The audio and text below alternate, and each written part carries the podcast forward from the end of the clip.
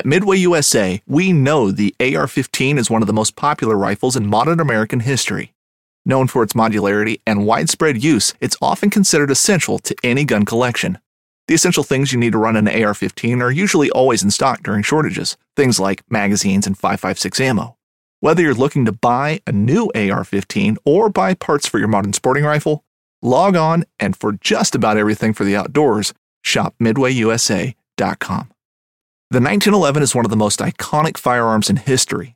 Designed by John Browning, the 1911 was the standard issue sidearm of the U.S. military from 1911 to 1985. While Colt produced the original, almost every major firearm company has produced its own version. It's wildly revered for its reliability, crisp trigger, and is still a favorite for all types of shooters. Whether you're looking to buy or build a 1911 and just about everything for guns, log on to midwayusa.com. We are hunters, anglers, riders, and sometimes chefs. Our passion for the outdoor lifestyle motivated the foundation of Harvesting Nature, which serves as a media outlet built to inspire and educate the outdoor expert and novice alike. Our podcast focuses on the technical side of cooking wild fish and game while also incorporating adventures and lessons learned from our pursuit of wild meat. Join us on our journey of harvesting nature. So, uh, hey guys, uh, I welcome you on to uh, to episode 16 of Harvesting Nature's Wild Fish and Game podcast. So, uh, really excited to bring everybody uh, another round of special guests today. I'll uh, I'll let you guys introduce yourself uh, if you'd like. My name is Lee Betty. I'm the director of marketing with the Allen Company. Yeah, this is Jake Randall. I'm the digital content manager here at Allen Company. This is Corey with Harvesting Nature. Excited to talk to the guys from Allen. So, uh, you guys have been working with Corey uh, for a little while off and on, correct? Yeah, I think uh, Corey's been part of the hunt team with Allen for quite a while now. I've only been with Allen a little over a year. Um, so I worked with our uh, previous social media guy and, and I got introduced to Corey and kind of started developing the relationship from there. It, it's been great working with Jake, uh, putting together articles and, and, and getting some of the Allen gear and using it in the field. Um, I had a bunch of the gear with me when I, I got the turkey a couple weekends ago. And um, I think it's I think I've been on the hunt team for two years or so, maybe a little bit longer than that. And that's fantastic, Corey. We we really appreciate that. You know, for us, the hunt team is uh, it's a great way for us to have kind of a you know network of ambassadors of of our product line, and they're good stewards of the natural resources that are out there that allow us to be so much more effective because we can't do everything from home and kind of a limited staff and a limited number of us. So uh, we really appreciate your guys' efforts, and uh, sometimes we we love being uh, audience to your adventures just as much as everyone else does. So thanks so much for doing that for us. We really appreciate that. My pleasure.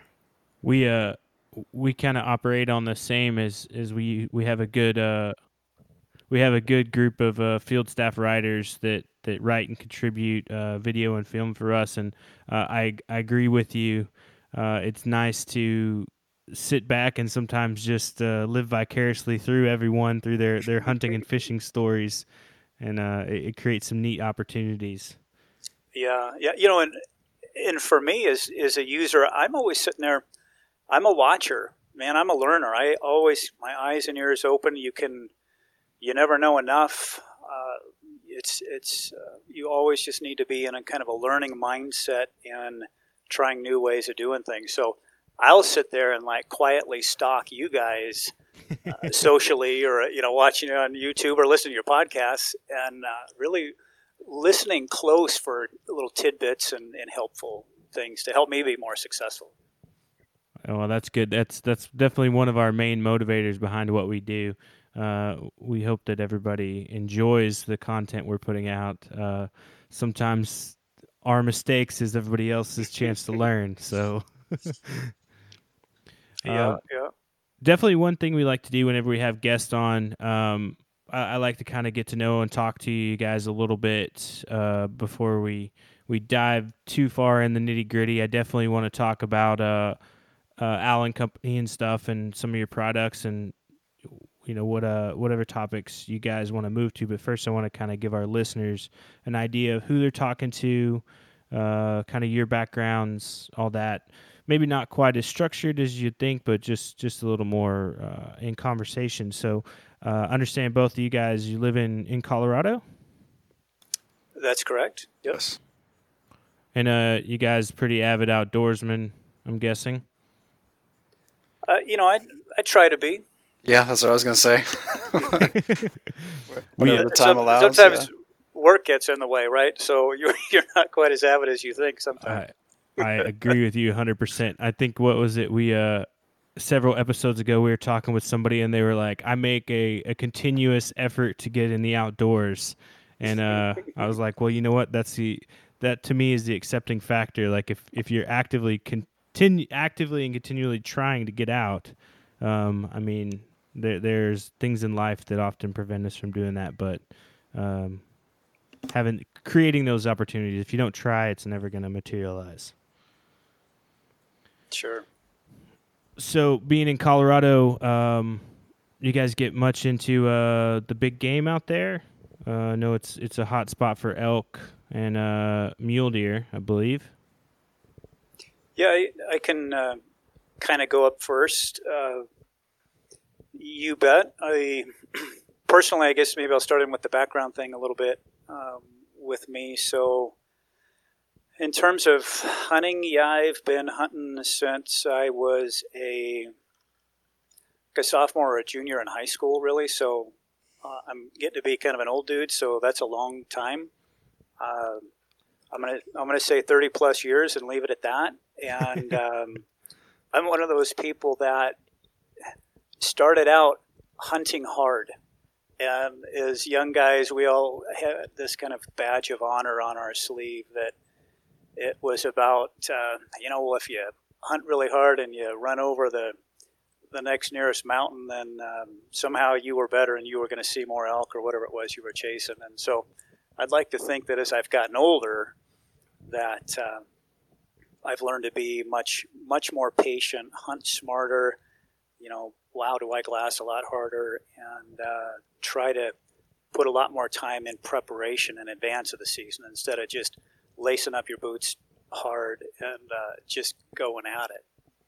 Uh, so it started out was started out kind of a bow hunter guy and was bow hunting exclusively big game stuff. We lived in the uh, in Oregon on the in the Coast Range, and so it was blacktails and Roosevelt elk for a long time. And um, we moved from there to Montana a little later in life, and uh, that's when I understood and appreciated what just smoking big game hunting looked like. And it didn't matter when you're in Montana; it doesn't matter what you are chasing.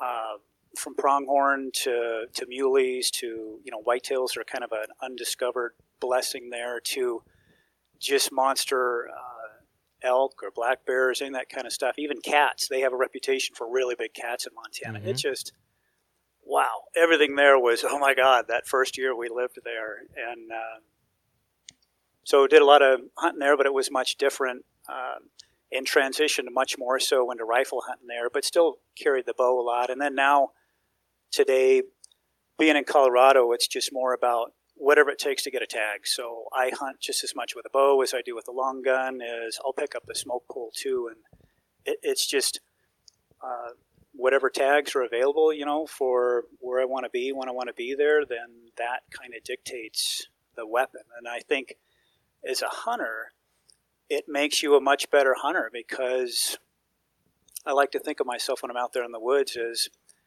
I'm I'm bow hunting with a rifle or I'm bow hunting with a muzzleloader. So you understand about controlling your scent or getting in close or being patient maybe uh, or it's just watching the mannerisms of an animal or the herd and stuff like that. And so uh, when it comes to to the hunting thing, I guess I would say for me is that I'm a uh, kind of in anything and everything and whatever it t- weapon it takes, but uh, certainly elk for me are by far and away the the uh, premier thing that, that I love to hunt. So we're uh, we're fortunate in a state like Colorado where we've we've got uh, like 280,000 in our elk herd, almost twice as many as the next state behind us, and so there's always a lot of uh, great, great elk opportunity here. So great place to be, and uh, we just we love it.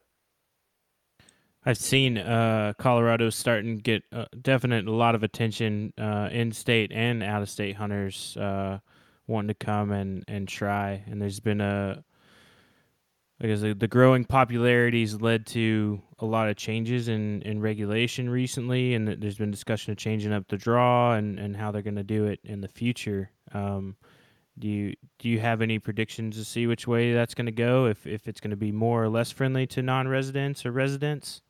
Um, well, they already have made some changes. Um, I don't remember how many years ago that was. Maybe that was four, uh, where they kind of consolidated basically parks and wildlife so that the your outdoor-based recreation was included in under that umbrella because in our state, and I'm sure like many states, hunters and fishermen are the ones that generate the revenue, and so mm-hmm. it's it's hard not for other competing entities to see that budget and wanting to tap into it. So that was one of the things that has changed here, and because would just once you get a taste of that revenue, it's hard to walk away from it. So, are they going to open up more opportunities to non-residents? Uh, why wouldn't you? Absolutely, without too much of a detriment to the herd or the experience. Yeah.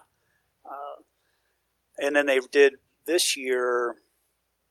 It's new. We've got a kind of a secondary draw that is something brand new. That's uh, mostly replacing our um, kind of our uh, leftover tag pool, and so that's something that's a little new and a little unique. And all that, as well as the restructuring, you know, changing up a tag allotment like that does increase more opportunity for non-residents as well as the residents. Hopefully, it uh, helps us also, um, you know, recruit more more people that are maybe they're minority based, they're females, uh, they are, and especially younger people. And a big part of that second chance draw that's new this year is there is a big priority that's given the youth tag. So all of that stuff's fantastic.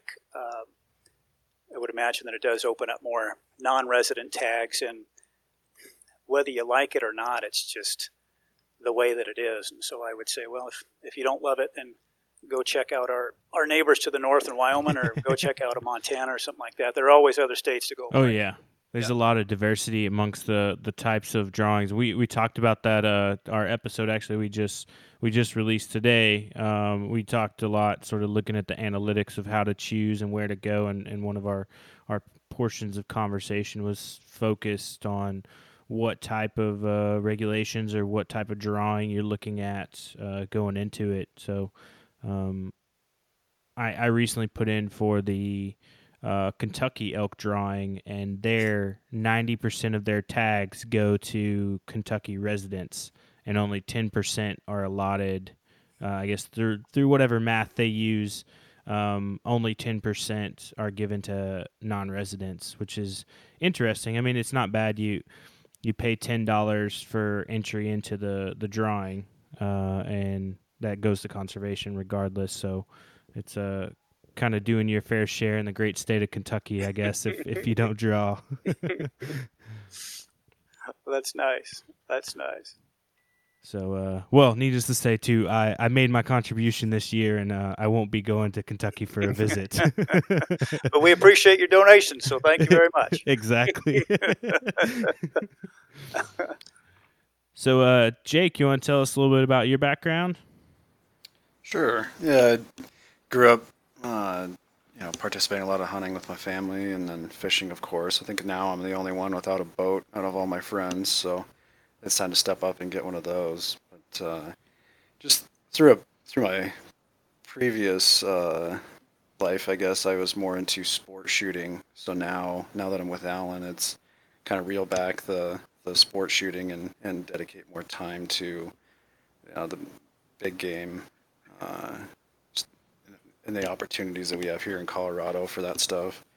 got all the gear, got everything to do it. Go muzzle loader, you know, whatever. I just need to mark the time on the calendar, take the time off, and and do it. So that's that's definitely a goal. Yeah, I would imagine working for an outdoor company, you find some good excuses to be like, "Oh, we need to go field test some of this gear uh, this week, so uh, can I take a couple extra days off?"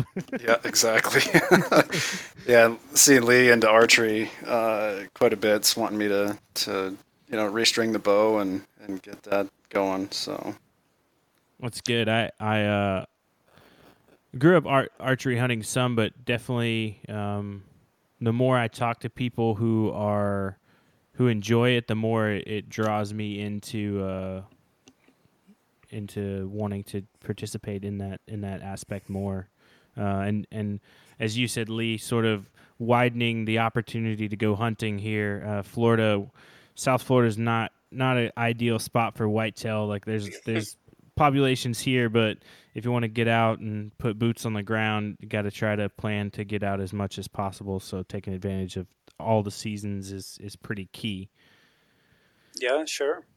You know, it's one of those things too. I would say if um, I don't know if you live in Florida, do you do you fly fish at all? Uh, saltwater fly fish. I do a little bit. Yeah, I have. I have in past more when I was living on the west coast here. Uh, not quite as much. I I, uh, I'm like Jake. All my friends have boats. I don't necessarily have one, so getting out on the flats sometimes is a is a little more challenging. Sure. What you know what what I think of for me, I think that one of the big things that people don't probably kind of appreciate, and I know I didn't early on, was that it's pretty therapeutic.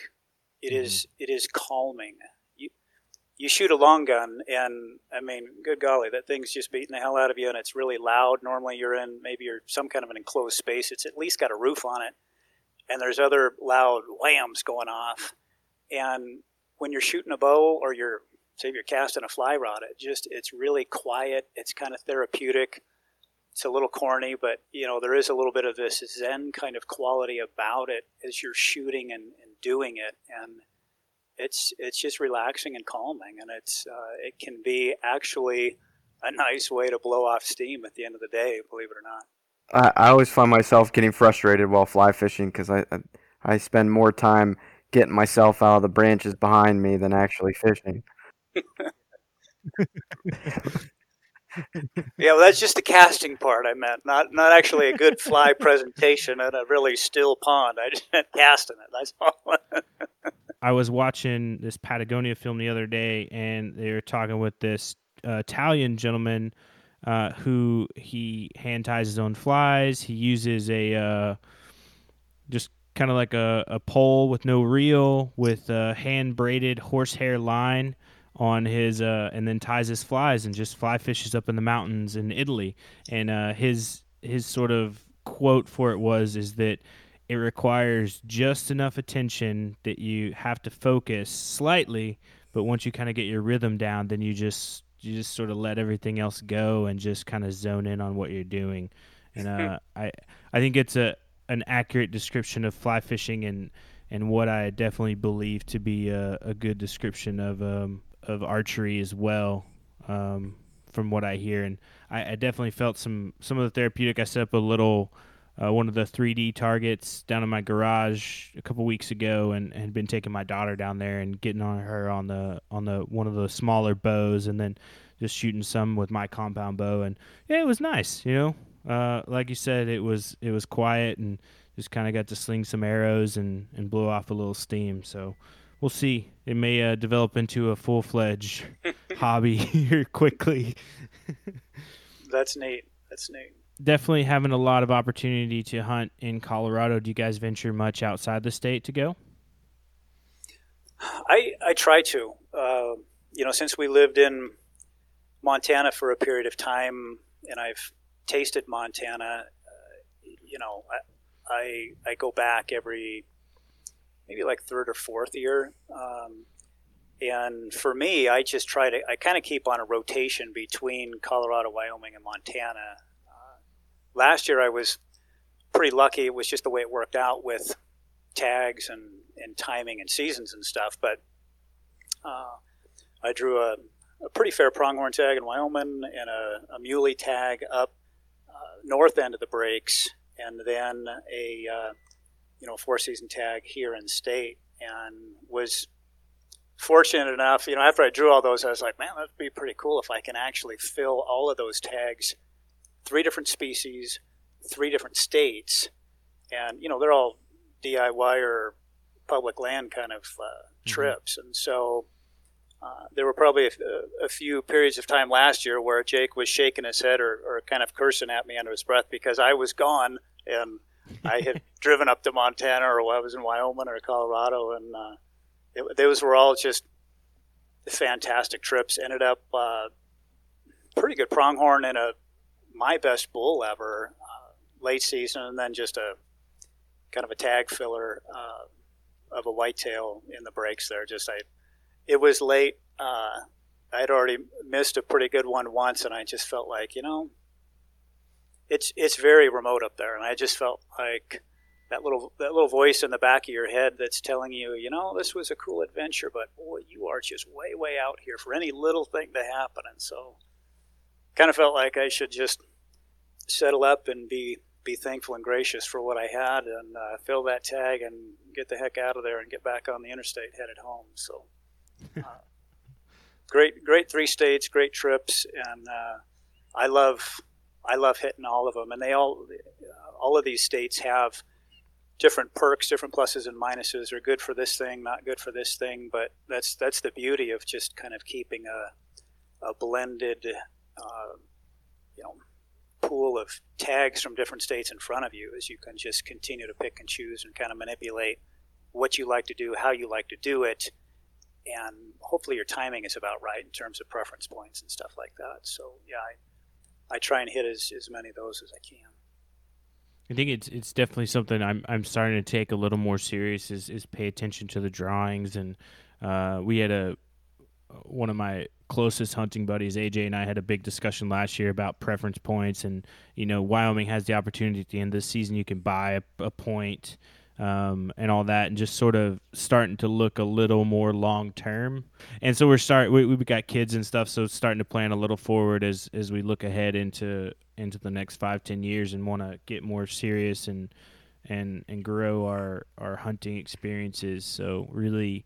I think dialing in and saying, "Hey, what states can we go for what animals?"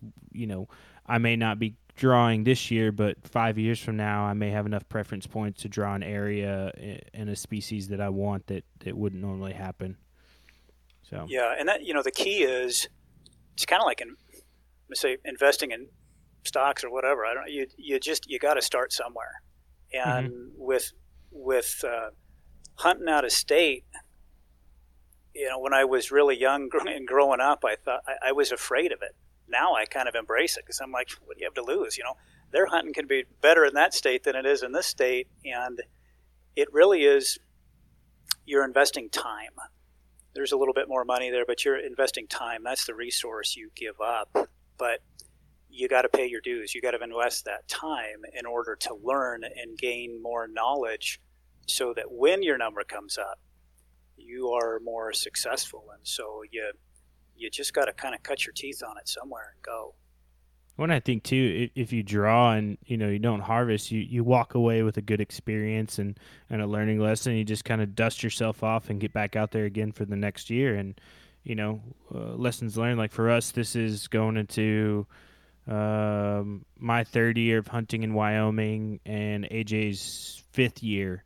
And, you know, we're looking at, at some some good areas for for good quality trophy size pronghorn as well as like we're gonna head up into the mountains for for mule deer. And it's just like it's the, the time's come for us to we've we've spun the same circuit of public lands and been successful and you know harvested does and smaller bucks. And it's like all right well now let's let's up our game. Let's increase our ante a little bit. So uh, that's that's sort of our plan for this year. But like you said if we hadn't started five years ago with our first hunt we, we never would have known yeah, it's exciting. I and I, I love hearing stories like that. You know, we're we're all kind of trying to do the same thing uh, and really approaching it the same way. Uh, and it's good for all of us that we all have good experiences and uh, things work out. And we spread the word, and it's just it's good for uh, it's good for good for game management. It's good back to the budget thing for those states, uh, and it's great for uh,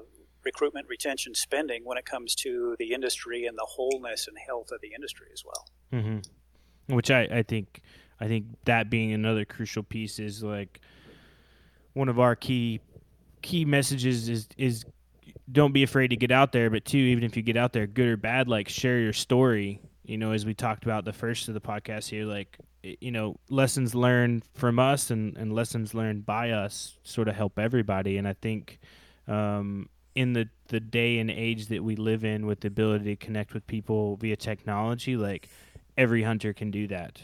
Every angler can do that, can share and enjoy in each other's successes and, you know, pat each other on the back and say, all right, next time, you know, get after him a little harder. Or when I did it, here's what happened to me. And let's grow together. And you know, hopefully that breeds for more retention and more introduction into into the sports. I hope. Yeah, so. you bet. You bet. So, uh, so Jake, uh, how about yourself? You you hunt much outside of Colorado? Haven't really had the opportunity much. Uh, would love to get out to eastern Nebraska and uh, you know, hopefully fill the freezer with some whitetail. So I've had some out of there, and, and yeah, I think I, I prefer the taste of the meat coming out, you know, the farm fields that they, they feed on more so than the muleys that we mm-hmm. have up here. Maybe just probably because I've eaten so much of it uh, over my life. But uh, yeah, that's that's definitely on the list. I'm a, I'm I'm with you. I'm a southeastern Oklahoma born and raised, so a lot of good premium farm fed whitetail out there, and I, I think that that flavor is just amazing. yep, yep. It's better than the best cut of beef. So. Yeah, that that's what's filling my freezer. Several whitetails, all probably corn fed. And uh, that delicious turkey, Jake, that you took a couple weeks ago. Corey self dubbed himself the Turkey Slayer uh, last week. he's, nice. he's the he's the only one on the crew that's gotten a gotten a nice bird this year. So uh, I think it was well earned. If you guys saw the Instagram story today, is just Corey just getting inundated by snow in the middle of this uh, woods. that's awesome. I was listening to it on your your other podcast, and I thought, boy, that's that's a guy I'd like to go hunt with. Mountain biking for turkeys. That sounds like something kind of out there that I would do. Right. yeah, to push myself out of my comfort zone, but managed to do it. I I I did complain, but I did manage to do it. That's awesome. Just the way that the complaining just a way to release the stress. It's either good stress or bad stress. Either way, you got to complain to let go of it. Sometimes. right. Uh, so looking at this year for you guys, uh, any plans for the the fall season? Yeah, you know, in in my case, uh, when I kind of give a little nod to the gods, and so since things went so well last year, uh, just going to kind of stay in state and depend what uh, depends what I draw. I, I, should draw that four season tag again. Um, and then uh, I'll kind of bow hunt, and you can get a cow tags here for a general archery season. So those are those are probably the two tags I'll be chasing uh, pretty hard. The rest of the stuff is just uh, kind of settling up and continuing to bank up some points. So we'll we'll see how those things work out. Nice. How about you, Jake? Any any plans for the fall? Uh, definitely going to be getting on some waterfowl. Hoping to have the the shotgun back by then, and uh, it's in getting some some work done, some upgrades. So oh, nice. Hopefully, uh, make me a little bit more lucky, and yeah, just looking forward to that.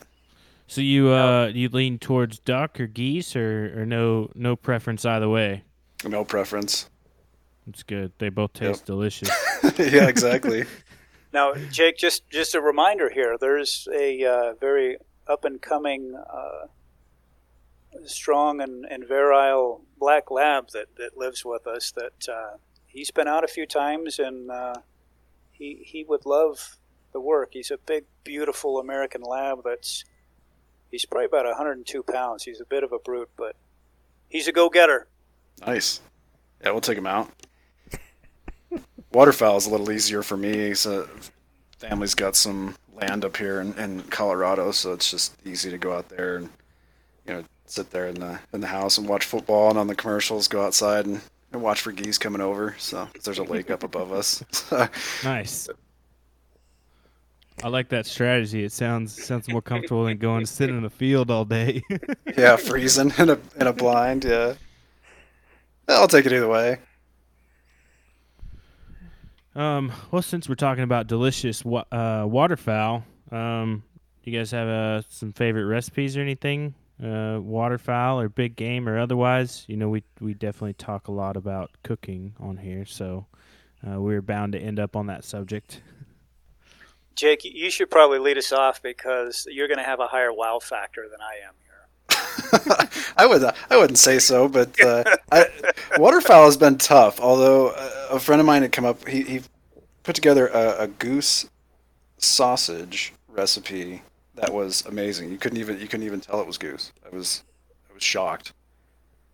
Uh, so I'm looking forward. That's one of the things uh, I'm looking forward to to putting together. So Hmm. Lee was kind enough to share a few pounds of some ground elk uh, one of his last ones with me, and we made an amazing uh, blue cheese meatloaf with it. Mm. Ooh, blue cheese. All right, so you got my you have my Wow. attention here with this blue cheese Wait. meatloaf. Took a second for that to register. I was like, Yeah. wait a minute. Can can you walk us through this blue cheese meatloaf? yeah, I mean, well, if you're into it, you can you know use the strong stuff. Go for like gorgonzola or something, and uh, just mix it in to the meatloaf as you would. I mean, leave it in big chunks, and it uh, the flavor kind of dissipates through the meat, and it, it doesn't leave this like sharp blue cheese flavor. Just everything kind of mellows out, and it I don't know, it just adds like a whole nother layer to it. Is it is it similar to like when you get a blue cheese burger or less uh less profound of flavor like it mixes well in Yeah, I would say less profound. I mean, uh, I always just mix it in. I don't have it really sitting on top, so it just it melts and blends in with with the meat, and uh, it gives it a whole other just flavor. So, Hmm. Do you use a, a like a traditional know, tomato sauce on top or brown gravy or or what's your the topping on the the meatloaf? it depends on what I'm feeling like. I'll do sometimes I'll just throw on some barbecue sauce. Sometimes it's ketchup. Sometimes I'll make a, a homemade gravy. Uh, it all depends on what I'm feeling and, and how much energy I have. So Oh man, I'm really intrigued. I'm gonna have to try this now. I have, I, s- I still have some some ground antelope. I don't know the blue cheese may be a little sharp for the antelope, but uh, I still got I have some venison. Uh, I may Nice. give it a go. Ooh, Yeah, I agree. I, I think I'll have to try that as well. how about you, Lee? Any uh any good recommendations for for recipes? Now, Justin, you guys promised me we weren't really recording, right? This might thing might be flashing red and says recording, but nobody's really hearing this, right? In case I give out my, my super secret meatball recipe. It's up to you. Well, it is. Uh, it's a bit germane and and uh, a little uh, kind of low speed, but I, I, I do think the meatballs are my my favorite in terms of the wild game of stuff I tend to make is pretty pretty utilitarian from the chilies to the stews to uh, the meatloafs or you know elk make a great burger uh, poppers of different kinds depending on whether you have steak or ground or you know do the roast thing. But meatballs for me and the, the, the trick for me is to you know you gotta you, you, you have to kind of sear them well as you're pan frying them a little bit of little bit of oil there in the pan with whatever your concoction is that you know that you ball together. And then once that thing hits the crock pot the the secret shh, the secret here is man it is craisins and it is brown sugar and a lot of a lot of brown sugar. So you, you got to cook that sugar down so that it gets kind of you know thick and goopy um, and it, it, it kind of makes its way into the meatballs as well as the sauce and it just has it's got the right mix of tang and sweet Uh, probably not really good for you, but that's okay. It, it tastes really good. Wow, I I'm equally intrigued by this as I am the the blue cheese meatloaf. That's Yeah, awesome. Y- You know, the the first time I knew it was pretty good was my wife had the uh, one of these her friends group over, so you get a bunch of cackling ladies over, and normally I would have thought they'd have kind of turned their noses up at this, but so I've got the crock pot going, and I'm planning on Trapper and I eating these things together. And I come down about 30 minutes late, and I'll take the lid off the crock pot, and I'm looking around, and I look, my wife, where the hell did all the meatballs go? And she points at all of her friends. And I'm like, oh my god. oh, they beat you to it. Yeah. So I thought, well, if, if those gals think it's pretty good, they must be pretty good. Yeah. Did they uh did they know it was uh wild game? Uh, only, only a couple of them did. It was a pretty good, pretty big group, and so the ones that are close to my wife knew that yeah, you guys eat nothing but some kind of game in this house, and the other ones had no idea, and they were asking her for the recipe, and I, I was just chuckling a little bit and keeping my distance because I didn't want to ruin the surprise for them. It's uh they're definitely probably wiser for the for the taste tests, but you never know how some people are going to react. Yeah, yeah. Well, that's great. Well, thank you both for sharing that those uh, recipes. I'm definitely going to give them a try. Um, those sound So what's one of your favorite ones? Oh, well, right now actually um I am stuck on on this uh homemade chimichurri I made the other day and I took uh it's like a play on an Argentinian steak recipe. Um nice. I, I, for, I forget the exact name of the of the what it's called in Spanish. Let's see. Uh it's called a matatambre and it's essentially like a giant uh, rolled steak. They use like one solid uh, fillet, um, not fillet. Uh, I guess it'd be like the tenderloin cut down flat, and then they roll it, and they take like boiled egg and uh, seasoned red bell peppers and stuff, and then put the chimichurri on the inside, and then roll it and tie it all together. So wow. ins- instead of the boiled egg, I, I used uh, some cheese curds because that normal most cheeses are going to melt when you put them on the grill at a high temp. So I, I used the cheese curds because they held a little bit of consistency, and then I seasoned uh, seasoned up the sliced red, uh, red peppers really well, and then I took uh, some some backstrap steaks I had and flattened them out with a meat mallet. Uh, what I use? I used four different ones, and uh, essentially just put the put the cheese curds and the steak in the middle, slathered everything with the chimichurri, and then rolled them and tied them with butcher's twine, and then uh, put them on the grill at about 500 degrees, and just uh, get a nice brown on on the outside. Everything set well on the inside. Oh, oh my gosh, it's that's my new uh, that's one of my new go tos, and it's just it's super easy, super quick.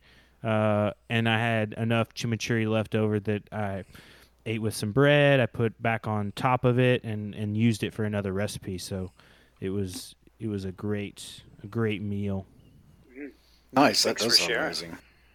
But Do you, On- do you use any kind of a Justin? Any kind of a, uh marinade or any secret you like to uh, do to to kind of soak that meat in a little bit or a lot before you tenderized it or did something with it?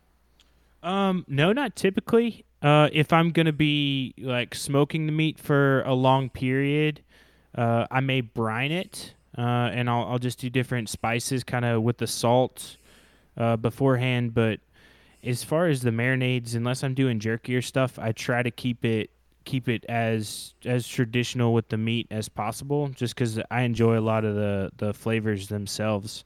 Um, but when I tenderize it now, that it was just plain plain Jane, and then I just smoked it a couple times with a meat mallet, and, and it was good to go. so, and I think uh, Jake, you had me thinking about some waterfowl stuff. Uh, I put together this this recipe last year for this company. Uh, I think they're called GuideFitter, and it, it's probably it turned out to be one of my favorite uh, duck recipes of all time. It's a just a plain seared duck breast, so just the breast.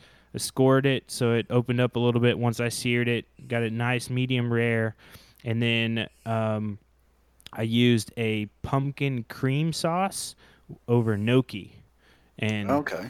those those three flavors together, just like the creaminess of the the gnocchi, just kind of not your pasta, but just that different kind of fluffy gnocchi, and the creaminess and the sweetness of the pumpkin with the duck breast.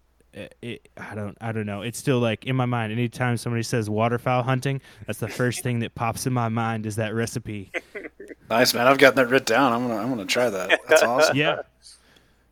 Uh, I I'll I'll throw the link to the the recipe in the show notes. Um, so once once the podcast comes out, you can click on that and it'll, it'll go straight to it. But if you want to experiment on your own, it's it's a pretty simple recipe. I use fresh pumpkin though. That's the key. Fresh pumpkin uh, in the fall is the best. Uh, October time, you get rid of that extra one left over from from Halloween or whatever if it's not too bad looking, and uh, make some nice sauce. So. Hunting boots are a critical component of any successful hunt. Whether walking a short distance to your blind or trudging miles through rugged terrain, your feet are carrying the load. Without the right boots, you could give up early and lose out on that trophy just over the ridge. At Midway USA, we make selecting boots for your next hunt easier. With just a few clicks of a mouse, you can decide on what's important, like waterproofing, insulation, size, width, and savings. For just about everything for shooting, hunting, and the outdoors, check out midwayusa.com. Uh, I've been on a bit of a turkey kick since uh, harvesting my turkey. naturally. So I tried to, uh, I tried to utilize it, you know, as much as I could. So I, I did the the Chick Fil A nuggets on for one breast. Those those are really good. And then we did a crock pot uh, recipe for the other breast. And then the thighs and drumsticks and wings we I braised down and pulled the meat and we I did quite a bit. We did turkey taquitos one night. Um, so I took the flour tortillas and I put braised meat in, and then like in the uh, pan, I sautéed some onions, peppers, garlic. I think I threw some cilantro in there and rolled those up. You know, a scoop of meat, a scoop of the sautéed veggies, and then to finish it off, I did like uh, uh, turkey frittata. So I used, I think I th- I foraged some some ramps and threw some of those in there, and uh, tomatoes and peppers, and so that so we we got quite a few meals out of that that turkey, and then tonight I we did uh, boudin balls.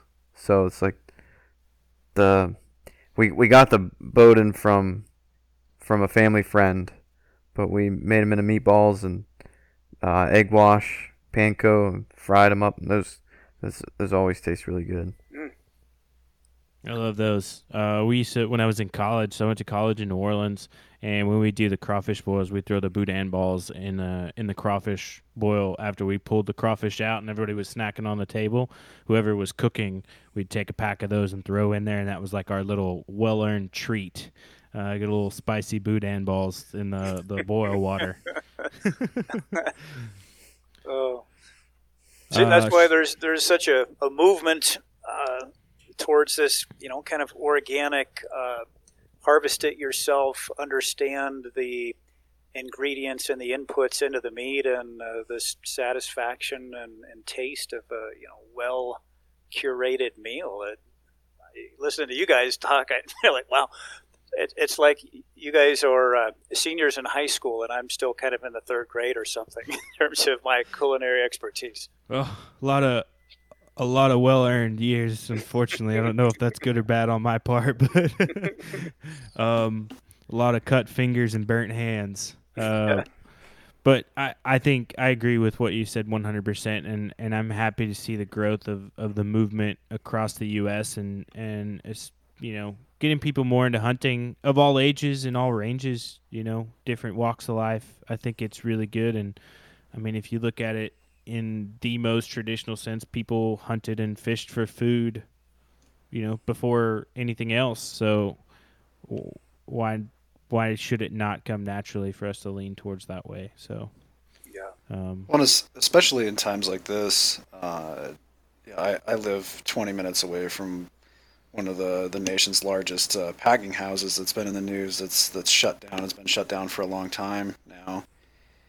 and uh, just due to the COVID stuff, you know, like many across the across the nation, so they're already uh, rationing uh, what you can buy at the stores, what you can buy you know, wherever else. So it's I think it's going to become more important. A lot more people are probably going to get into uh, hunting and fishing uh, just from that aspect of it. You know, you want to feed your family or do the organic thing, all the above. So. And I, have already heard it mentioned. A lot of states are are noting record numbers of of fishing license being purchased during this time period, and people getting out. You know, with most states allowing, um, you know, the despite the stay at home orders, recreating and fishing, allowing that aspect, I think has has created more because people are using it as an avenue to get outside and get out of the house in a, a safe manner as well. And I think that's encouraging to people uh, also.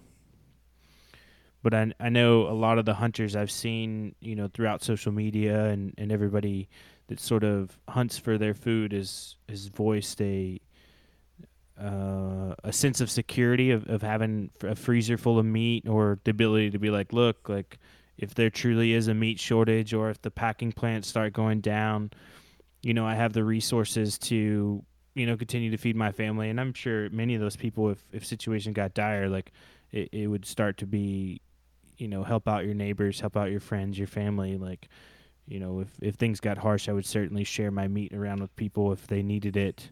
Uh, here in Key West, people, a lot of the, the commercial fishermen who were out of work, uh, working with some of the local charity groups to uh, provide fish for families in need.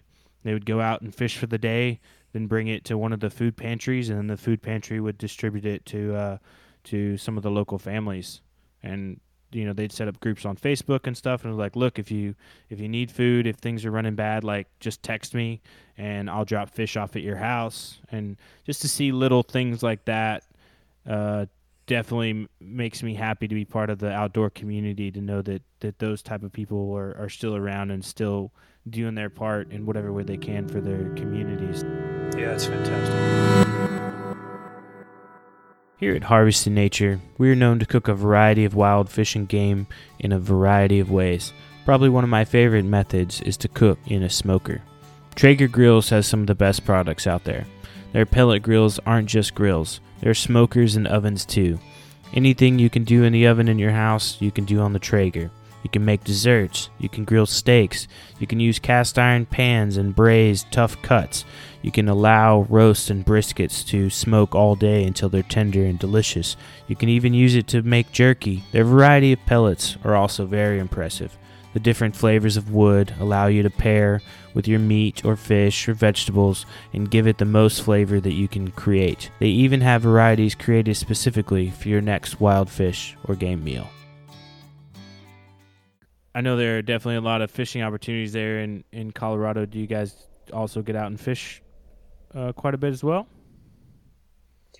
You know, I I don't. Uh, I used to I used to fish a lot. I used to tie quite a bit. Uh, I had a couple of drift boats kind of younger, uh, earlier on in life, and uh, I just took the the boys enough when they were young to kind of give them a taste of it, and we had a ball, and uh, they they still do it now without me. But I guess it's kind of sad to say it. Sometimes you get to a point and you, you need to specialize a little bit, and so mm-hmm. I kind of specialize now into doing the big game thing. And when when the weather is different, say this time of year when you might be thinking of uh, a pale morning dun or something like that in, in the state of Colorado, and you start thinking about these hatches occurring and seasonally, and uh, geez, that's that's what I'm kind of running up to the mountains to to be scouting and doing that kind of stuff. You know, the snow is receding a little bit, and so I don't much anymore. But uh, well, sure eat the heck out of fish. I love seafood, and that's That's one of the downsides to living right smack dab in the middle of the country. There's not a lot Yep. of good seafood here. Uh, it's true. I don't think I had good seafood until I moved away from home. Uh, not known for our seafood in Oklahoma either. so, um, growing up, spending some time on the Gulf Coast, I got to to dabble in it. But uh, definitely in in Louisiana, man, there's nothing like it. And uh, yeah, I, I've definitely grown to to love it, and that's I think one thing that's come out of uh, the COVID nineteen time period is is me spending a lot more time fishing with my daughter, and then there's a group of about four of us that have uh, gotten more into spear fishing. Uh, so we've been going out. a couple of the guys has a boat, have boats, and then uh, we just go kind of. We have areas just right around our house uh, near the water that, that we'll go and, and hit regularly too. Do you guys dive when you do that, or are you snorkeling? Uh, we're so free diving, so pretty Okay. much just snorkeling and then going down. I mean, we're the deepest we're going is maybe like thirty feet. Uh, try to stay like fairly shallow. So And that sounds super deep to me. it's Yeah, it's, uh, sounds deep to me too. Uh, some of those guys like the the more professionals are going you know 100 150 feet down i i wouldn't Jeez. ever feel comfortable with that i get a little a little nerve wracked now being the novice that i am at at you know 15 20 feet you start to feel the pressure in your ears and you're like okay weird things are happening in my body uh, and i gotta sit down here and find the fish that i want to shoot as well so um, i definitely prefer I think like the 10 to 15 foot range is is is my comfort level right now. Hmm. I always said that for me, if I if I couldn't hunt anymore, if something happened, that I would be I would be diving and spearfishing just like a maniac. It's just it's so neat because it's it's the hunting equivalent in Key West. I mean, you can go out on the boat and sit there and throw your rod over into the water and hopefully catch something or you can jump in the water and swim around and you're like, "All right, there's no fish here," or "I scared all the fish away," or I move on to the next and you're like, "All right, I need to spot and stalk this fish that I see and Hmm. get in a good position and you start you know, you start using all the elements you would on land in the water, and it, it it's definitely grown appealing to me uh, over the past few months. I would say. Do you have any like uh, barracuda or some other kind of maybe shark type story or scare that you had? Well, so funny you asked that. Just the other day, um, we were we were out. Uh, we were on a, a ledge. So the the far side of the ledge, the water probably dropped around mm, twelve feet, and on the the near side of where the ledge was, it was probably only like five or six feet deep. Um, but we had been there for about an hour and we had fished up and down the ledge and the snapper had moved from the deeper water where they would feed in the morning into the shallows where the grass was and they, they would hang out there during the day uh, and just kind of do whatever snapper do. But in throughout that we're cruising the ledge kind of scaring fish off and bumping fish and, and shooting them as, as they would come up that were of regulation size. And one two we we go in pairs uh, just to kind of keep accountability. And we me and uh, Colin who's normally on the podcast with us as well uh, hear Dustin yell something and we kind of like look up from the water and he's kind of got his head back in the water. He's probably like 10 15 yards from us we didn't hear anything. Sounded like he said shark but you know you don't want to put that in your mind at the time. So after a few seconds i was like hey dustin like what was that? He's like oh there was a there's a couple sharks headed towards you. And i was like well what do you mean? He's like yeah they're you know like three four five feet. I was like okay. So we're kind of you start to pay a little attention more and they were in the deeper water where the ledge was and we were like swimming along and then all of a sudden dustin shoots a fish and he shoots it and his spear goes through it but the the flopper which is the part that drops down doesn't uh, deploy so the fish pops off. So i had a, a, a pole spear with the three prongs on it so i went ahead and hit the fish too because i saw it within a, a short distance. And here i'm thinking like okay he's just said the sharks are over there. They're somewhere i'm sure. And here i am with this hogfish on the end of my pole spear dun, dun. So I'm like, yeah, exactly. Whoa, whoa, whoa. Um, so I actually see them at a distance. Uh, there's two of them. We kind of had the debate whether they were uh, black tip, tip sharks or reef sharks, and then through later we learned that they're reef sharks because they're more common in shallow water. They travel kind of in what they call a pack. But anyway, they they didn't mess with us. But in that same instance, uh, Fish and Wildlife boat comes up, and I happen to look up, and they're like, "Hey guys, you catching anything?" And it's lo and behold, it's uh, one guy that I used to work with retired is working the boat, and then one of my friends that I played rugby with back a couple years ago is the other officer on the boat. So they're sitting there chit chatting like I'm floating in the water, uh, along with the other guys with a fish on, and the shark are, sharks are in between us and the other boat, and uh, where our boat is, and so we are conversing with them and he's like well you know uh how, you know what are you guys up to? What are you catching anything? I'm like yeah you know we are uh, but we're just trying to get fish back to the boat because there's a couple sharks over there. And then, right as that happens, one of the sharks hit the top of the water behind their boat, and they're like, "Oh, what was that?" And I was like, "That was probably one of the sharks." I was like, "I'd love to sit and chat with you guys, but I want to get back on the boat now." so, uh, yeah, it uh, they hung out for a little while and made sure we got back to the boat safely. But yeah, that was probably like a 10, 15 yard swim from where we were to the boat, and it's like you just get kind of nervous. I don't know. They, in retrospect, they're going to be more interested in the fish and it, like safely handling it.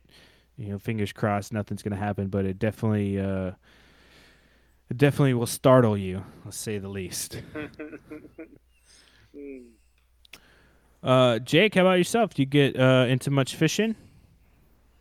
Uh, trying to get away from the, the lake fishing so much here in state. Want to want to hit more uh, the rivers that we have here. So I know like um, I think browns naturally populate in the Big Thompson. That's not too far away. Uh, get up in the the Poudre outside of Fort Collins. So that's what I'd like to do more of. Get off the lakes. Nice. Yeah, I that's always good. uh, What are you catching in the lakes? stuff you don't want to. uh, always love to, to make a trip up into Wyoming. You know, that's that's where the catching is. So We had our, our first year we went up to Wyoming. Uh, we fished well. Go back the very first time I was up in Wyoming, we fished on the Shoshone, I think, coming out of Yellowstone over by Cody. yeah, and yeah. uh, nice. it was like June time, and we went to go rent, went uh, rent some waders from the local fly shop, and he's like, "Ah, you don't need waders. It's June." And I was like, "Okay, man." We got up there to wade out in that water in shorts and like shoes, and it was probably forty degrees in the water. I was like, "You know what? That guy's out of his mind." but uh, that's something. Yeah, always you know, kind of growing up here in the Col- in Colorado and in the mountains, man. Yeah, always uh, when you go out there, take warm or warm weather or winter gear because invariably July. You know, I've I've seen it snow up there camping. So That's crazy. The water's like one degree above freezing in August. So yeah, I know what Yeah. you're going through on that one. in most of the South, it's like bathtub water everywhere you go, so you don't even think about it.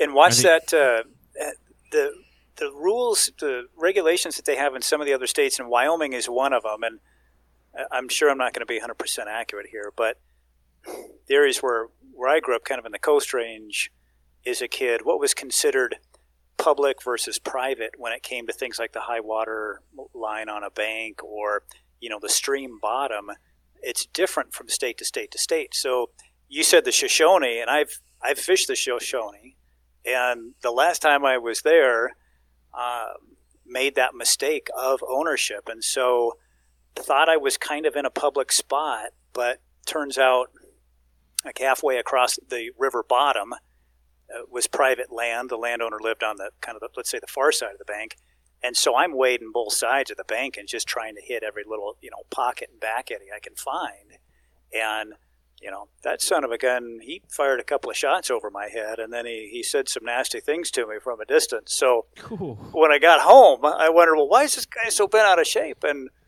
got to looking and uh, reading and then asking somebody's, the, just the moral of the story was just when you're going out of state, know those land ownership boundaries because, uh, you know, you get to other parts of the country, they still, they'll kind of shoot at you or they'll do nasty things. So make sure you know what you're doing when you go there. I think yeah, that's a very important point to bring up. Um, I was fishing, so my wife's originally from North Carolina, and none of her family really fishes or, or hunts. They're they're all very curious about it now as the years have gone by, and they've seen sort of uh, my career grow. But they uh, are like, okay, yep, there's a stream over there, and just you know, just go hop in it and just fish. We've heard there's trout there, and I'm like, I'm not really sure that that's how it works, but um, after some research on my own and and a couple phone calls to some friends, I, I found some spots and some uh, did a quick learn, and I, I think a lot of the a lot of the wildlife agencies are, are getting better about being more uh, clear on those sort of rules, especially for non-residents coming in and fishing. They don't want to. It's it's better not to have upset landowners and fearful uh, visitors. Yeah, yeah. Now, sort of looking, I want to talk a little bit about Allen Company. Um, definitely curious to learn more from from the inside scoop. Um, can you guys tell me a little bit about the the roots and history of of Allen Company? Sure, sure. So, uh, in uh, 1970, the company was started, and uh, by a uh, young man at that time, and uh, was he and someone else, and they kind of by accident got into sewing manufacturing and making gun cases.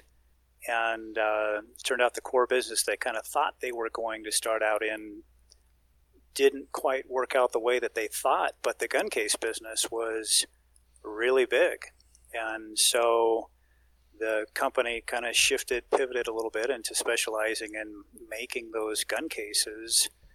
And then, uh, believe it or not, that young guy, uh, some 50 years later, is still the owner of the company. And it's a, it's a family owned company, which is pretty rare in today's day and age, and it's even more rare within our industry. Um, over over that course of time, you know, I'd say we went about uh, maybe 30 years uh, before we started branching out into other things that were kind of non-soft goods based cut sew products, uh, things like shooting rests or maybe eye and ear protection, different accessory based products, and so our product line when we started, and for those first at least kind of three decades, pretty narrow and very case based product, and then slowly broadened out and broadened out and broadened out until today, uh, these 50 some years later, we you know about 1,200 items in our catalog at any one time, and uh, it, anywhere from 11 to 15 different product categories, things from those gun cases that we started making out to shooting accessories, you know, to archery accessories, tactical gear, stuff like that. Even a lot of fishing products, uh, soft goods based stuff, uh, you know, soft storage, and waders and wading boots and stuff like that. So, super super broad today from a an outdoor product line perspective, and we also have a couple of offshoots as well that are that are into other categories. But uh, I keep bringing this 50 year thing up because this year 2020 is our 50 year anniversary celebration so Oh wow! Congrats! That's Yeah. awesome. so it's uh, it's really a neat thing to be part of it's neat to see the original owner still there marching up and down the hallway and you know telling telling you what's right and what's wrong. And uh, his family being a, a big part of the company. And to coincide with that we've just we've gotten bigger, gotten bigger, gotten bigger, gotten bigger, and we've at one point at least out a lot of really large warehouse buildings around us.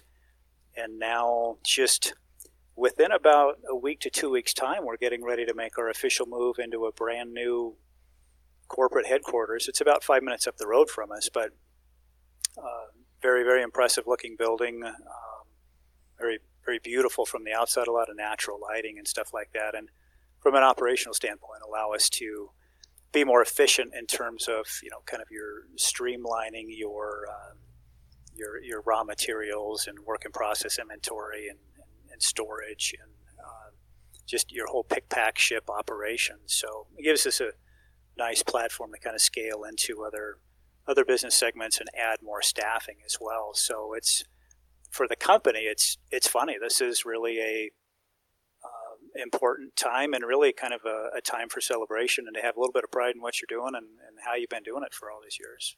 When, when I tell people about Allen Company, that they, they you know a lot of times they're not sure who I'm talking about, but I always say I bet you have something made by them in, in your gear because if you go to Walmart or and there's a local uh, like a regional chain here called Dunham's or you know there there's just tons of Allen stuff in there and I'm sure just about everybody has something that that's made made by Allen. I have you know the cartridge holders that go on the stock of your gun, the slings, the you know all kinds of different things that that even before I was associated with Allen that that I already had. Yeah. Well, and thank you for that, Corey. It's a, it's kind of it's a unique situation. It's and it's not the way you would hear it in uh, your graduate business school, where the the brand has just we've been so quiet and so under the radar for so so long that we're we're not going to have a much at all when it comes to kind of unaided awareness. You know, if you ask your buddies or a family member, uh, acquaintance you run into, they might give you kind of a funny look, and sometimes they'll say, "Yeah, I, I might have a gun case from those guys." I think it's not like saying some of the other household names, but what what is very unique and strong for us is that in terms of penetration into different markets and distribution around different segments of the market, we're everywhere. And you you mentioned the kind of from the largest of the large in terms of chain stores to the smallest of the small, hole in the wall, independent, uh, you know, whether they buy group, non buy group, dealer based uh, shooting accessory store. Our stuff is it is everywhere. It's just in varying ways and in varying assortments. So you might not have heard of us, but boy, you've seen us so many times, you just don't know it, and you probably do have a bit of our stuff. So uh, it's it's really kind of an interesting dynamic, and it's one of the things as we kind of have been here 50 years and we ponder the next 50 years and look into the future is to ask ourselves, is that the right way forever? And so we're making a little bit of a, a conscious shift to try to smartly and strategically keep the Allen name and brand in certain category segments where it belongs forever, like let's say gun cases. But when it comes to maybe something, let's say in tactical gear uh, or maybe archery, you know, does it deserve kind of a sub brand that has a name and identity that was made specifically to address that customer type and that segment? And so this last year, we introduced a large stable of brands to do just that. So there are things that are, you know, there's Tac 6 by Allen, there's uh, Pulse by Allen, there's uh, things like Vanish by Allen.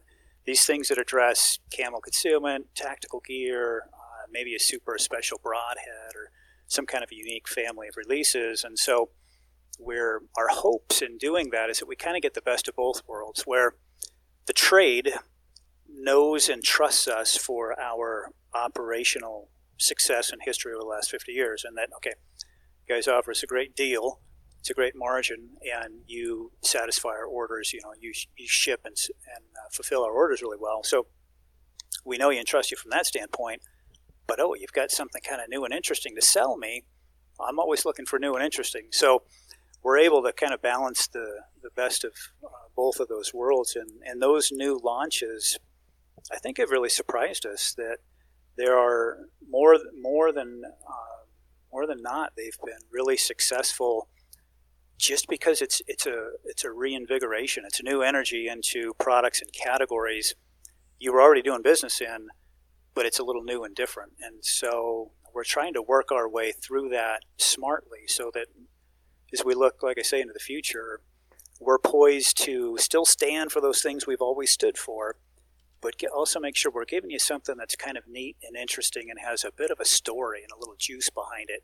When you see it at retail, or if you're the buyer across the table and you're having to sell this product into them, so it's uh, there are a lot of, you know, I, I would say uh, really pivotal things that have happened and that are happening with us as a company, and it, it is an exciting time for us. I think as as the consumer, that's that's a a great thing to hear because you know we know to come and trust Allen products and use them frequently, and then you say, "All right, we're going to feed you a little bit of new stuff," so automatically that trust, as you mentioned, is there because I know, all right, same quality, you know, same engineering, same availability, but now we've got some new stuff coming out, and it's it's immediately going to pique my interest to whatever it is. Is it's like, all right, well, I'm I need to add that. I may not need it, but I want it, and if I want it, now I need it. so sure, sure. So with that, what so what are some hot items of 2020 that you you may have coming down the way or that are already out that that we should be wanting? Mm-hmm. Well, we we have a lot. I would say the the big things for us this year, uh, aside from those, the brand launches were successful, and those are those are identities. Uh, from an item or a, an assortment standpoint, we introduced some things like, um, you know, we expanded significantly into our target program. So we are we were fairly new into into the target category. Uh, started out dabbled a little bit with our big toe in the water with paper targets and, and then flaking targets shortly thereafter that went really well, but we found that one of the things that was limiting us with uh, you know a strong relationship and kind of deeper, better, broader penetration with our direct trade accounts was more types of targets, and so uh, this last year we geez, we blew it out by a factor of five. So a heck of a lot more uh, re- reflective flaking targets, adhesive flaking targets uh, a lot more the self healing category. We blew that way out, and then we also really specialized in the the steel category. So steel has gotten to be a big deal, um, and what is helping push drive that back to these new persons in the market. We have, you know, this this long distance phenomenon is a big deal. Mm-hmm. Yep. This precision phenomenon, and whether you, there are probably some old older dudes out there that don't like the idea of the way it's done and how it's done sometimes, but it it's a new wave and it's and it is popular. And so, you know, when you're shooting that kind of a target at distance, uh, pretty darn difficult to see a flaking hole, even with the best of spotters. Geez, past 300 yards, you know, you start to struggle seeing mm-hmm. that. But yep. you you get that positive reinforcement with steel that does that really cool ping uh, at a distance. And so, steel targets uh, in shooting in itself, uh, in all different disciplines, from rimfire through handgun to the long gun thing, it is it is popular today and gaining more speed day by day by day. So with us blowing out that category, it's really been great timing for us. And one of the things that's helped move that all along is this uh, custom target stand system kind of concept where we let the consumer kind of choose what they would like. Hey, here is we'll, we we sell you the base leg kit and kind of hanging platform with uh, a limited series of let's say we give you one steel gong and it's maybe it's a retail deal of 79 to 99 bucks but that's the platform you can build from and so we sell into these other chain and online accounts these additional brackets and uh, call it uh, you know holding accessories to hold different kinds of target holding paraphernalia so that maybe I'm shooting the heck out. I started out just shooting steel on the bottom. Well, now my son or my daughter is coming to the range with me, and maybe they're packing around a it's an air rifle, it's rimfire, um, it's some 243, it's something that's smaller, and they love the steel, but they also maybe they want to try the self healer or something like that and shoot something that gives them some movement, but um, isn't quite so expensive. And oh yeah, my wife loves to shoot her favorite whatever it is. And so we have a um, paper target holding system that mounts to the top of it. So I have paper going on top. I got swingers next to it on top, and then I've got steel below it, and maybe a self healer below it, and I'm throwing out throwable targets. And it's just the the idea is to let the consumer purchase that and scale on it to shoot all kinds of different things, but different things that they get to choose and decide what suits their needs, rather than us kind of shoving down their throat a standardized target format. So that's that was a real big one. And then we also we had our uh, we turned over our entire shooting stick platform, and, and the the biggest uh, product within that whole effort was what we call our Easy Stick, and it is uh, you know, it's a button assist uh, push and immediate you know, drop elevate kind of uh, stick, similar to if you've if you've seen a uh, like a trigger stick out there on the market. That's mm-hmm. a great great product.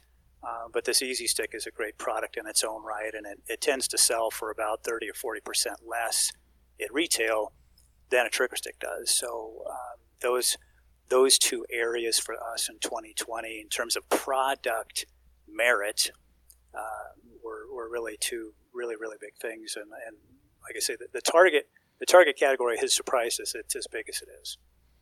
People people definitely enjoy shooting I know Corey probably would have enjoyed patterning his shotgun in earlier turkey hunting.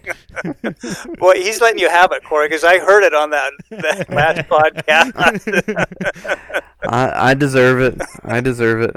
And, and you're talking about the the spinning targets. My daughter's just getting old enough to where I'm having her shoot the 22, and she likes, you know, we don't we don't go very far out, but she likes those those little spinning spinning targets she can see that she hits and she gets all excited when she when she uh, hits those spinning targets. So yeah that's definitely a, a fun way to to shoot and get kids kids more interested in shooting when you get the positive feedback with the spinning targets.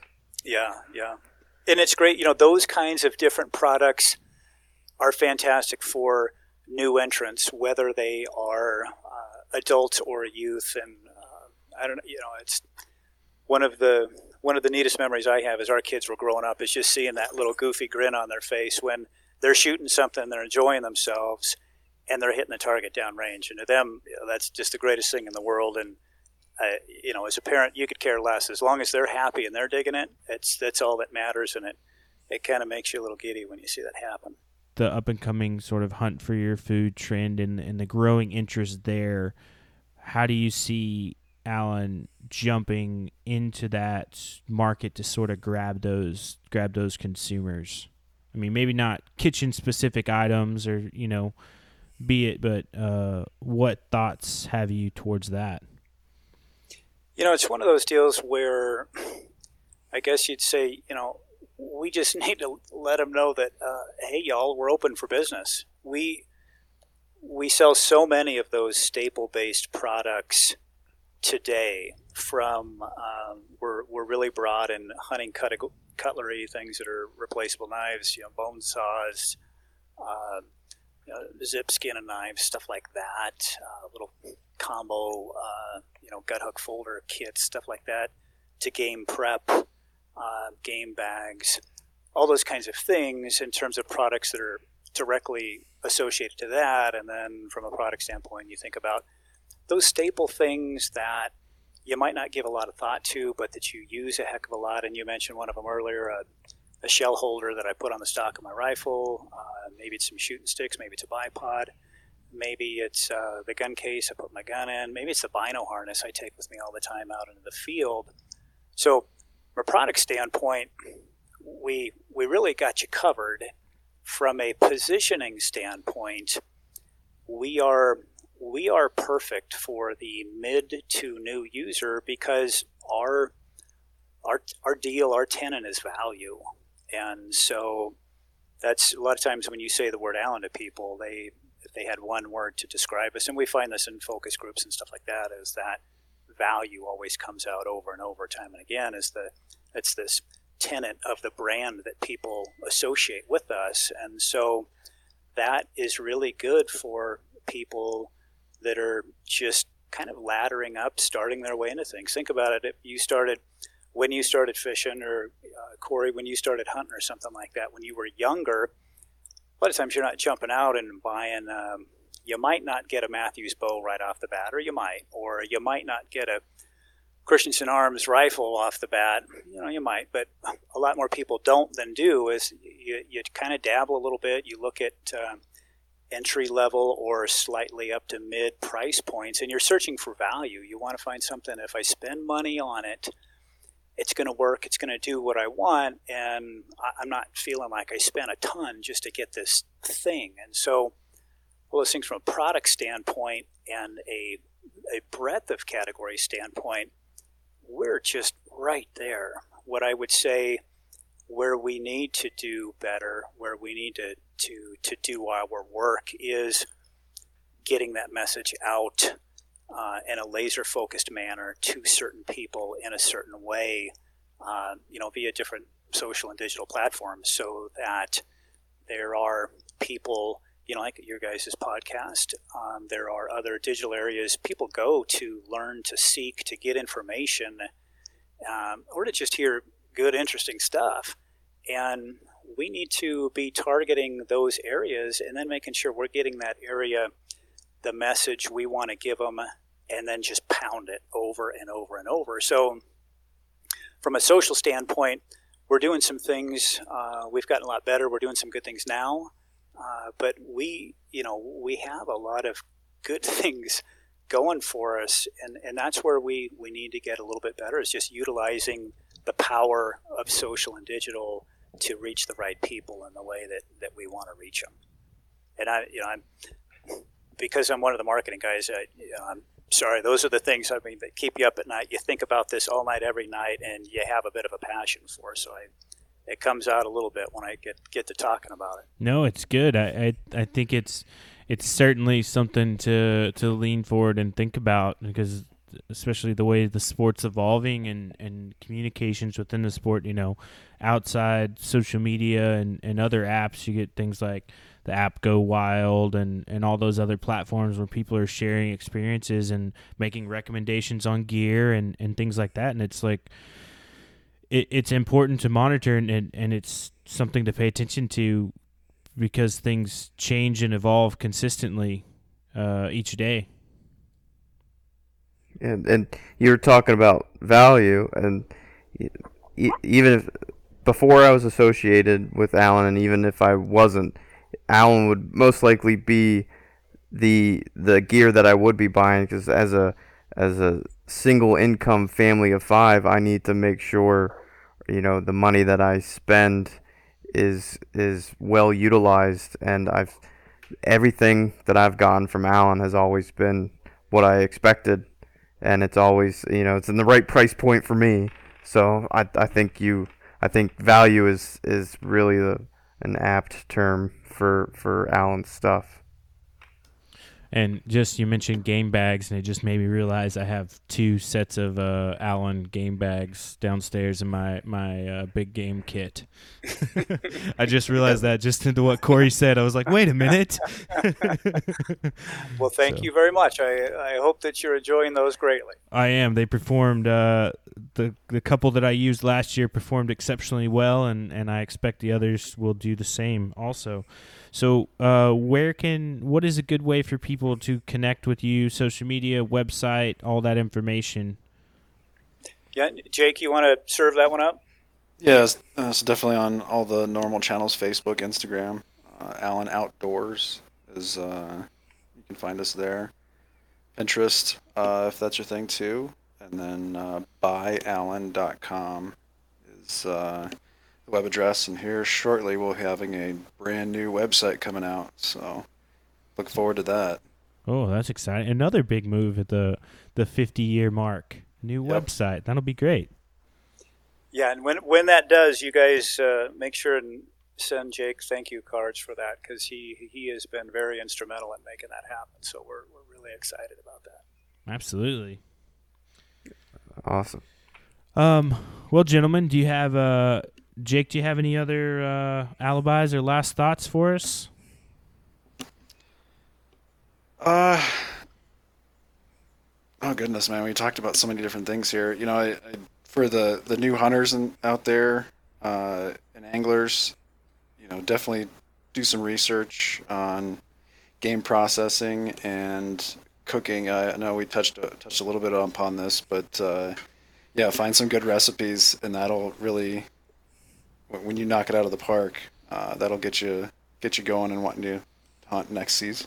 Next season, so um, I think that's kind of the the takeaway is just get your gear, get your license, get your animal, and then uh, knock it out of the park with with the, the, the food. So, well said, Lee. Do you have anything? Uh, last thoughts?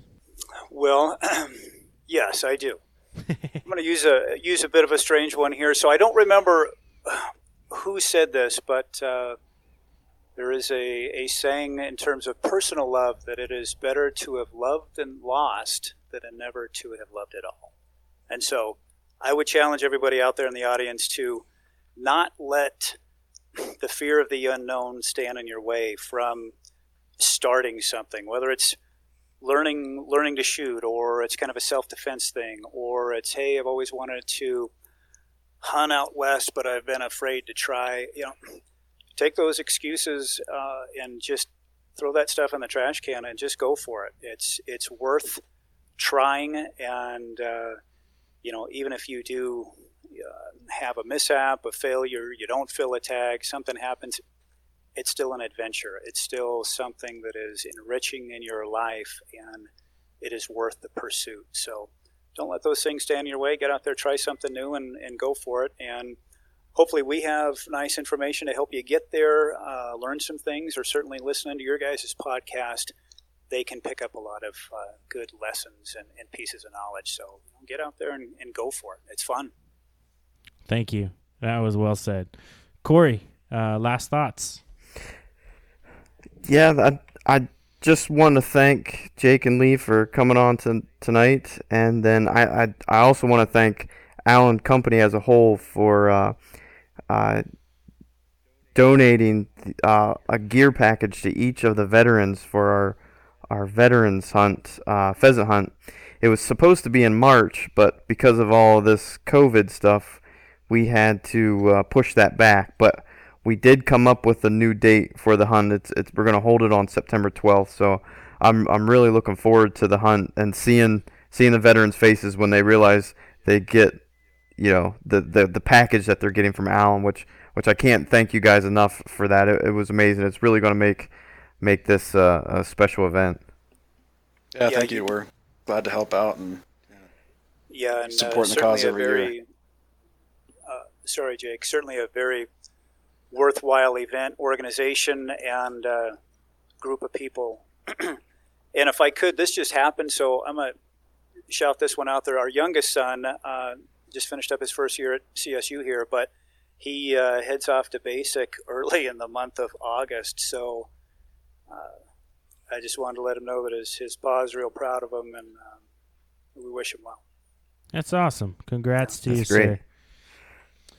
Uh, my last thoughts. I'm I'm really uh, glad you guys could hop on with us uh, this evening and chat. I think we've had some good conversations. We we dabbled in a, a good amount of topics, and uh, even managed to talk a little bit of food, which is always exciting to me.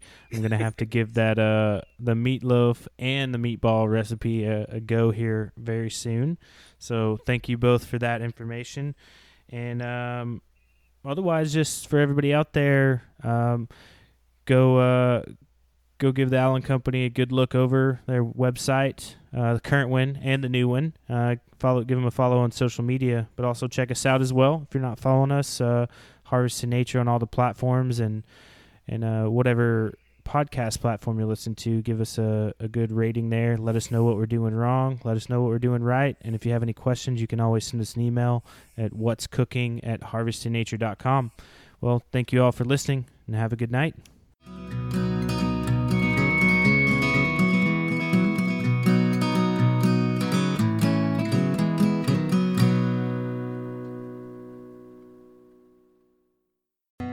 Through the Blackwater bayous and in the dark Louisiana night floats a duck camp, alive with the sounds of swamp pop and the smells of Cajun cooking. From the Mississippi Delta and Venice to the Cajun prairies of the Southwest. Me and the Duck Camp Dinners crew will be hunting and eating it all. This is Duck Camp Dinner. Join me, Chef Jean Paul Bourgeois, and the whole crew every Monday at 8 p.m. Eastern on Waypoint TV. On Mondays, head offshore with Captain Scott Walker and Steve Roger for breathtaking deep sea adventures. Coming to me, coming to me, coming to me. Double. He's jumping, he's jumping, he's jumping. Oh! Oh! Look at that belly. Don't miss Mondays with Into the Blue, brought to you by Academy Sports and Outdoors from 7 to 10 p.m. Eastern Tell a few fish stories along the way. on Waypoint TV, the destination for outdoor entertainment.